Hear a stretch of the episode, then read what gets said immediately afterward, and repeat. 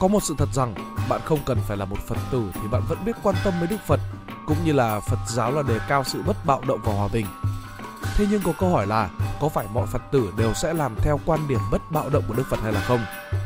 Kéo theo sau đó là hàng loạt những câu hỏi như thể là liệu trong lịch sử Phật giáo đã từng có những sư thầy đi ngược lại với tôn chỉ của Đức Phật, đại khai sát giới như những gì mà những kẻ ngoại đạo hay trêu chọc trên mạng xã hội hay là không? Có lẽ nào họ đang ngộ nhận sai lệch về Phật giáo qua những bộ phim như là Tây Du Ký, Thiếu Lâm Tự, Nam Bắc Thiếu Lâm mà truyền thông Trung Quốc đang dùng để cổ vũ tinh thần yếu nước cũng như là bạo lực là điều cần thiết trong chiến tranh. Trong video này, Spyroom sẽ cùng đi sâu và tìm hiểu quan điểm về bạo lực, chiến tranh của Đức Phật, cũng như là cách mà các Phật tử tại Việt Nam và Nhật Bản đã áp dụng nó, điểm giống và khác nhau giữa họ. Và sau cùng là câu trả lời cho câu hỏi, bất bạo động như Đức Phật là nên hay không nên làm theo. Bài viết được chép bút bởi tác giả Công Quách.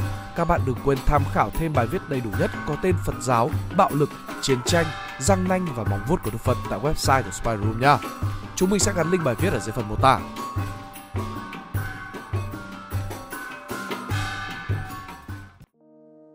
Một, quan điểm của Đức Phật và Phật giáo về chiến tranh. Đầu tiên, cần phải lưu ý một chút về quan điểm của Phật giáo, đó là Phật giáo luôn gắn liền với bất bạo động và hòa bình. Điều này tức có nghĩa là Phật giáo không tán đồng các hình thức bạo lực, bạo quyền và quân phiệt. Như vậy, sự tham lam, thù hận, cố chấp, ham đất đai, tài sản, giàu sang, độc quyền kinh tế và ưu thế chính trị của một cá nhân, tập thể, quốc gia trong quan điểm Phật giáo sẽ luôn là nguyên nhân tác động đến chiến tranh. Điều này cũng giống như việc các nhà sư không được nhân danh đạo Phật để tham gia và can thiệp vào giới chính trị. Đức Phật có 5 giải pháp dành cho việc đối mặt với mâu thuẫn, chiến tranh, đó là Thứ nhất, cam kết từ bỏ tâm sát hại sinh vật sống một cách gián tiếp hay là trực tiếp. Điều này đồng nghĩa với việc không sử dụng và biện minh bạo lực, bạo động, chiến tranh. Thứ hai, phát triển cái tâm bác ái để chuyển hóa tâm thù thành tâm từ bi. Thứ ba, không mưu sinh bằng các nghề chế tác, sản xuất, buôn bán vũ khí và độc dược. Thứ tư, giải quyết mâu thuẫn bằng hòa đàm. Và thứ năm, Ngài đánh giá cao trong việc lựa chọn đầu hàng để tránh chiến tranh xung đột với một đất nước hùng mạnh hơn. Nhưng mà trong sử sách, chẳng mấy ai đi theo quan điểm của Ngài. Vậy điều gì đã làm biến tướng các triết lý của Đức Phật? 2. Lịch sử Phật giáo trong chiến tranh 1. Lịch sử Phật giáo Việt Nam trong các thời kỳ chiến tranh Dưới thời nhà Tiền Lê, Lý Năm 980, Hoàng đế Đại Tống sai tướng Hầu Nhân Bảo mang quân sang đóng ở núi Cương Giáp Lãng, định xâm chiếm nước Đại Cổ Việt. Lê Đại Hành triệu sư Vạn Hạnh vào hỏi nếu đánh thì thắng hay là bại. Sư đáp trong vòng từ 3 đến 7 ngày quân Tống sẽ rút lui. Lời này sau đã thực sự ứng nghiệm. Một lần khác khi Lê Đại Hành xuất quân chiếm Chiêm Thành để cứu sứ giả bị vua Chiêm bắt giữ, nhưng mà vẫn còn do dự. Lúc này thì sư Vạn Hạnh nói đây là cơ hội và đừng để đánh mất. Sau đó, lời này nghiệm và Lê Đại Hành đã đánh tan quân Chiêm. Dưới thời nhà Trần Vào thời kỳ suy tàn của nhà Lý, trong triều đình gặp nhiều vụ đội biến. Vì thế trong phái thiền môn thường không có các vị cao tăng đắc đạo để tiếp tục giữ gìn đạo Phật. Vì vậy, việc chưa hiểu kinh kệ, tu tập thường dẫn đến nhiều lầm lạc trong sự hiểu biết. Đạo Phật trở thành mê tín dị đoan ở trong dân gian. Sau khi nhà Trần nối nghiệp và thừa hưởng mọi di sản quý báu do nhà Lý để lại, triều đình nhà Trần vẫn còn sùng bái Phật giáo. Nhưng trong 50 năm tiếp theo, Phật giáo ngày càng suy thoái vì nhiều lý do. Trong thời kỳ này, các nhà khổng giáo phê phán đạo Phật là vô bổ, gây nguy hiểm đến sự tồn vong của quốc gia. Triều đình buộc phái các sư thầy phải tham gia các kỳ thi khảo hạng tăng sĩ bằng những giáo lý thông thường. Ai thi đậu thì tiếp tục được tu hành và trông coi các đình, chùa, hoàng cung. Sự hiểu biết lầm lạc về Phật giáo còn tồi tệ đến mức một vị thiền sư vào thời vua Trần Phế Đế năm 1381 đã triệu tập và thống lĩnh tăng binh gia nhập quân đội đánh chiếm Chiêm Thành. Riêng đối với vua Trần Nhân Tông, một vị vua sùng bái đạo Phật, sau khi có công đánh bại quân Nguyên Mông, ông vẫn tuân theo tôn chỉ của Đức Phật, từ bi với kẻ thù để không sinh thêm thù hận. Vua Trần cung cấp thuyền, lương thực và các phái đoàn tống tiễn quân Nguyên Mông về nước để tiếp tục giữ sự hòa hảo với cả phương Bắc. Nhà Trần tiếp tục cống cho Triều Nguyên nhằm xoa dịu cái tôi của một nước lớn khi bị đánh bại bởi một nước nhỏ. Sau khi chuyển ngôi cho con trai và tu hành ở núi Yên Tử, ông thường hành khất để bài trừ mê tín dị đoan của Phật tử trong nhân gian, thiết lập tu viện, thuyết pháp độ sinh, mở rộng những trạm phát thuốc để cứu chữa bệnh tật. Cho đến khi chuyển pháp lại cho tôn giả Pháp Loa và viên tịch tại Am Ngoạ Vân, ông trở thành sư tổ của phái Trúc Lâm. Trong thời kỳ kháng chiến chống Pháp, trong thời kỳ này, các tu sĩ Phật giáo chủ trương tập trung xây dựng lại các chùa chiền bị chiến tranh tàn phá, thiết lập cô nhi viện và các cơ quan từ thiện giúp các nạn nhân chiến tranh. cùng với các công cuộc chấn hưng lại Phật giáo Việt Nam thay vì tham gia ủng hộ bạo lực chiến tranh như mọi người đã lầm tưởng. Trường hợp trụ trì Thích Thế Long cùng các đệ tử của ông tại chùa Cổ Lễ. Trong lịch sử Phật giáo liên quan tới chiến tranh tại Việt Nam, vì bất bình với sự hoành hành, ức hiếp dân lành của thực dân Pháp, trụ trì của chùa Cổ Lễ lúc bấy giờ là Hòa thượng Thích Thế Long đã cho gọi Đại Đức Thích Pháp Lữ và Đại Đức Thích Trí Không lên thư phòng hỏi Chúng ta là những người xuất gia, phụng đạo nhưng đều mang trong mình dòng máu rồng tiên. Nay quốc gia lâm nguy, Phật Pháp bất ly thế gian Pháp, các con có sáng kiến gì không? Đại Đức Thích Pháp Lữ và Đại Đức Thích Trí không trả lời. Bạch Sư Phụ, việc đời loạn, nghiệp tu hành không thể yên ổn. Còn nghĩ trong giới Phật tử rất nhiều tăng ni có tâm huyết xả thân cứu nước. Mong Sư Phụ làm lễ giải pháp y, thành lập đội nghĩa sĩ Phật tử, cho phép các tăng ni tạm thời rời cửa thiền ra chiến trường đánh giặc. Ngày 27 tháng 2 năm 1947, nhà chùa đã làm lễ cởi áo cà sa khoác chiến bào cho 27 nhà sư tham gia kháng chiến chống Pháp. Và trong nhiều năm tiếp theo, Hòa thượng Thích Thế Long tiếp tục phát nguyện cho các chư tăng hoàn tục để tham gia kháng chiến chống Pháp. Và đó là bức tranh toàn cảnh về lịch sử Phật giáo Việt Nam trong các thời kỳ chiến tranh. Có thể thấy, Phật giáo Việt Nam không phải luôn đi theo con đường bất bạo động, thế nhưng những phương án bạo động luôn chỉ dừng lại trong khuôn khổ của từng bối cảnh riêng lẻ, chứ chưa bao giờ hình thành một tăng binh trong lịch sử Phật giáo Việt Nam. Thế còn Nhật Bản, quốc gia vào năm 2014 đã có số lượng Phật tử chiếm 34,9% dân số thì sao? Họ liệu có luôn trung đạo bằng cách bất bạo động hay là không? 2. Tăng binh Sohei trong lịch sử Phật giáo Nhật Bản Nhắc đến lịch sử Phật giáo liên quan đến chiến tranh, không thể bỏ qua lịch sử Phật giáo Nhật Bản. Vì có nhiều tông phái ủng hộ bạo lực chiến tranh, nổi bật như là Thiên Thai Tông, một tông phái Phật giáo của Trung Quốc do Trí Di sáng lập. Thiền Lâm Tế, một dòng thiền chính phái được thiền sư Lâm Tế Nghĩa Huyền sáng lập. Tịnh Độ Tông, một pháp môn quyền khai của Phật giáo. Tôi sẽ không lan man quá nhiều về sự tranh chấp giữa họ cho các thời kỳ lịch sử Phật giáo Nhật Bản. Cho nên, chúng ta chỉ cần tập trung vào công cụ mà các tông phái này thường dùng ở trong chiến tranh. Đó là tăng binh hay còn gọi là Sohei. Tăng binh, những chiến binh Phật giáo phục vụ cho các tu viện, được các nhà chùa nuôi dưỡng và đào tạo võ thuật và trang bị các vũ khí như là các samurai. Tăng binh tự cho mình là những sư thầy không thể đạt được giác ngộ trong thời kỳ mạt Pháp. Lực lượng này bao gồm các nhà sư, samurai và người dân nương nhở ở các ngôi đền vì muốn trốn tránh sưu cao thuế nặng từ các lãnh chúa suy đồi trong thời kỳ Heian. Hoạt động chính của họ là bảo vệ đất đai và người dân trước trộm cướp trong những ngày đầu thành lập. Nhưng cho đến khi nhận được quyền lực chính trị, Tăng binh chuyển sang gây hấn với các tông phái Phật giáo khác do trái ngược quan điểm tu tập. Ngoài ra, Tăng binh còn là lực lượng tham chiến trong các trận chiến giữa các tông phái với cả hoàng gia. Các tông phái với các sứ quân trong suốt chiều dài lịch sử từ thời kỳ Heian cho đến thời kỳ Mạc Phủ Tokugawa, khoảng từ thế kỷ thứ 10 cho đến thế kỷ thứ 17. Các tăng binh đầu tiên xuất hiện trong thời kỳ Heian, khi mối thù chính trị gay gắt bắt đầu dưới các ngôi chùa khác nhau.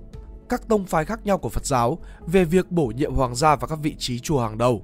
Phần lớn các cuộc giao tranh trong 4 thế kỷ tiếp theo là vì những mối thù chính trị này và tập trung xung quanh các ngôi chùa Kyoto, Nara và Omi.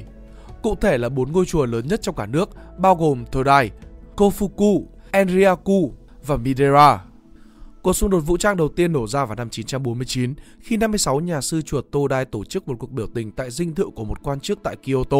Vì một cuộc hẹn khiến cho họ không hài lòng, các cuộc biểu tình kiểu này tiếp tục diễn ra trong suốt thế kỷ thứ 10 và bùng phát thành các cuộc ẩu đả dẫn đến thương vong.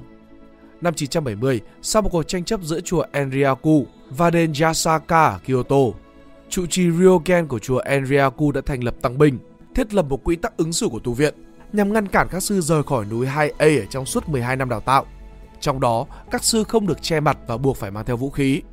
Bắt đầu từ năm 981 đã xảy ra một số cuộc xung đột vũ trang giữa chùa Enryaku và chùa Midare, hai tiểu phái thuộc Thiên Thai Tông.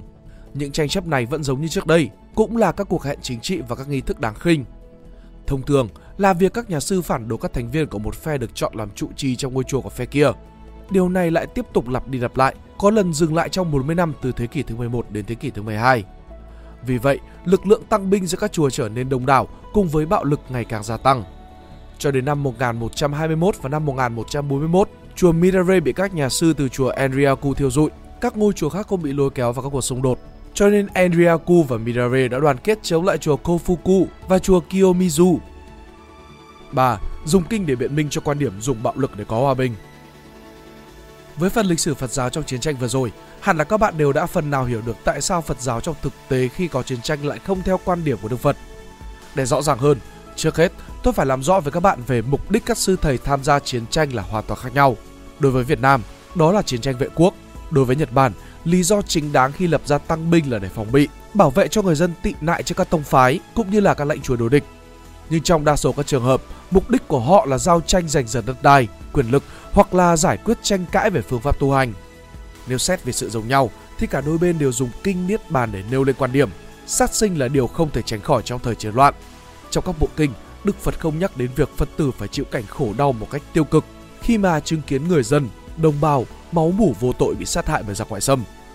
Rốt cuộc, bạo lực vẫn sẽ được sử dụng nếu như tất cả các phương án bất bạo động là bất khả thi. Nếu xét về sự giống nhau, thì cả đôi bên đều dùng kinh Đại Bát Niết Bàn để nêu lên quan điểm. Theo kinh Đại Bát Niết Bàn, dùng bạo lực với mục đích tự vệ chính đáng trước kẻ thù xâm lược như là Phật tử gia của Việt Nam và tăng binh của Nhật Bản thực hiện phải đủ ba động cơ. 1. Bi nhận thức bày tỏ lòng thông cảm sâu sắc trước nỗi niềm khổ đau của tha nhân hay là đồng bào, đồng loại, cũng như là thương xót kẻ thù tham sân si xâm lấn bờ cõi. Thứ hai, trí. Phật tử khi giết người phải chấp nhận chịu đựng lấy hậu quả sát nghiệp. Đồng thời, sự hy sinh này mang lại hòa bình cho người vô tội. Nếu nghiệp hòa bình xảy ra thì ác nghiệp sẽ bị lấn át. 3. Dũng Bản lĩnh vô ngã đối đầu với cái chết, thử thách, không sợ nhận nghiệp xấu. Cuối cùng, có nên dùng bất bạo động để giải quyết vấn đề hay không? Theo tôi, bất bạo động của Phật giáo là cách tốt nhất để hòa giải mọi mâu thuẫn của giới cầm quyền. Trong lịch sử đã có nhiều trường hợp các quốc gia sử dụng chính sách ngoại giao khôn khéo, cùng với những cuộc hòa đàm để đạt được lợi ích chung của hai quốc gia.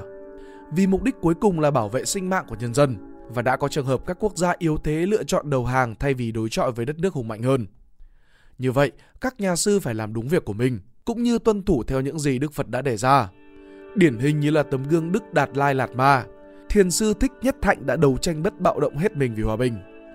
Đối với các Phật tử chưa xuất gia thì việc dùng bạo lực để đạt được hòa bình luôn là phương án cuối cùng nếu các nước mang tư tưởng bành trướng cố chấp xâm lược bờ cõi. Con đường của Phật giáo về chiến tranh và hòa bình là con đường chính phủ Việt Nam đang đi sau khi giành được hòa bình và độc lập. Để tránh khỏi những xung đột vũ trang không đáng có, chính phủ nước ta luôn dùng những chính sách đối ngoại khôn khéo, mềm mại của Bộ Ngoại giao, chống lại sự bành trướng của Trung Quốc và những tranh chấp biên giới với các nước Đông Nam Á. Cũng vì thế, Việt Nam trong những năm gần đây đã có tiếng nói tại Hội đồng Liên Hợp Quốc. Ngày 15 tháng 12 năm 1999, tại phiên họp thứ 54 của Đại hội Liên Hợp Quốc đã công nhận Phật giáo và Đức Phật Thích Ca Mâu Ni, vị giáo chủ của Phật giáo là nhân vật biểu tượng bởi phương châm hòa bình, hữu nghị, hợp tác cùng phát triển. Tóm lại có thể nói rằng, đối với bạo lực chiến tranh, quan điểm của Đức Phật vẫn luôn là đề cao hòa bình và bất bạo động. Ở Việt Nam, quan điểm đó luôn được các Phật tử ghi nhớ và làm theo. Chỉ đến khi không còn phương pháp khả thi nào khác ngoài bạo động thì các Phật tử sẽ được tự nguyện lựa chọn rời cửa thiền tham gia vệ quốc. Phản hồi lại bài viết của tác giả Công Quách, có một số độc giả phản bác rằng các tăng ni cần phải vừa giỏi tu hành, vừa giỏi thế sự. Khi đất nước có biến thì chính Phật tử là người sẵn sàng đầu tiên bảo vệ.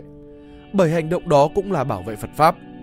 Tuy nhiên, cũng có ý kiến đồng tình với tác giả Công Quách rằng bạo lực là cản trở sự thức tỉnh sâu thẳm bên trong nội tâm của Phật tử, cản trở mục tiêu lớn nhất của họ.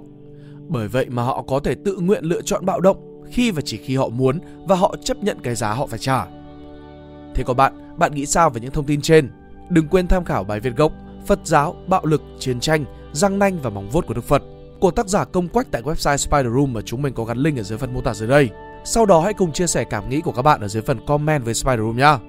Xin cảm ơn các bạn đã xem hết video này. Like, share và subscribe của kênh Spider Room để đón chờ những video hấp dẫn tương tự nhé. Còn bây giờ thì xin chào và hẹn gặp lại bạn trong những video tiếp theo. Mình là Pink Dot, còn đây là Spider Room. See ya!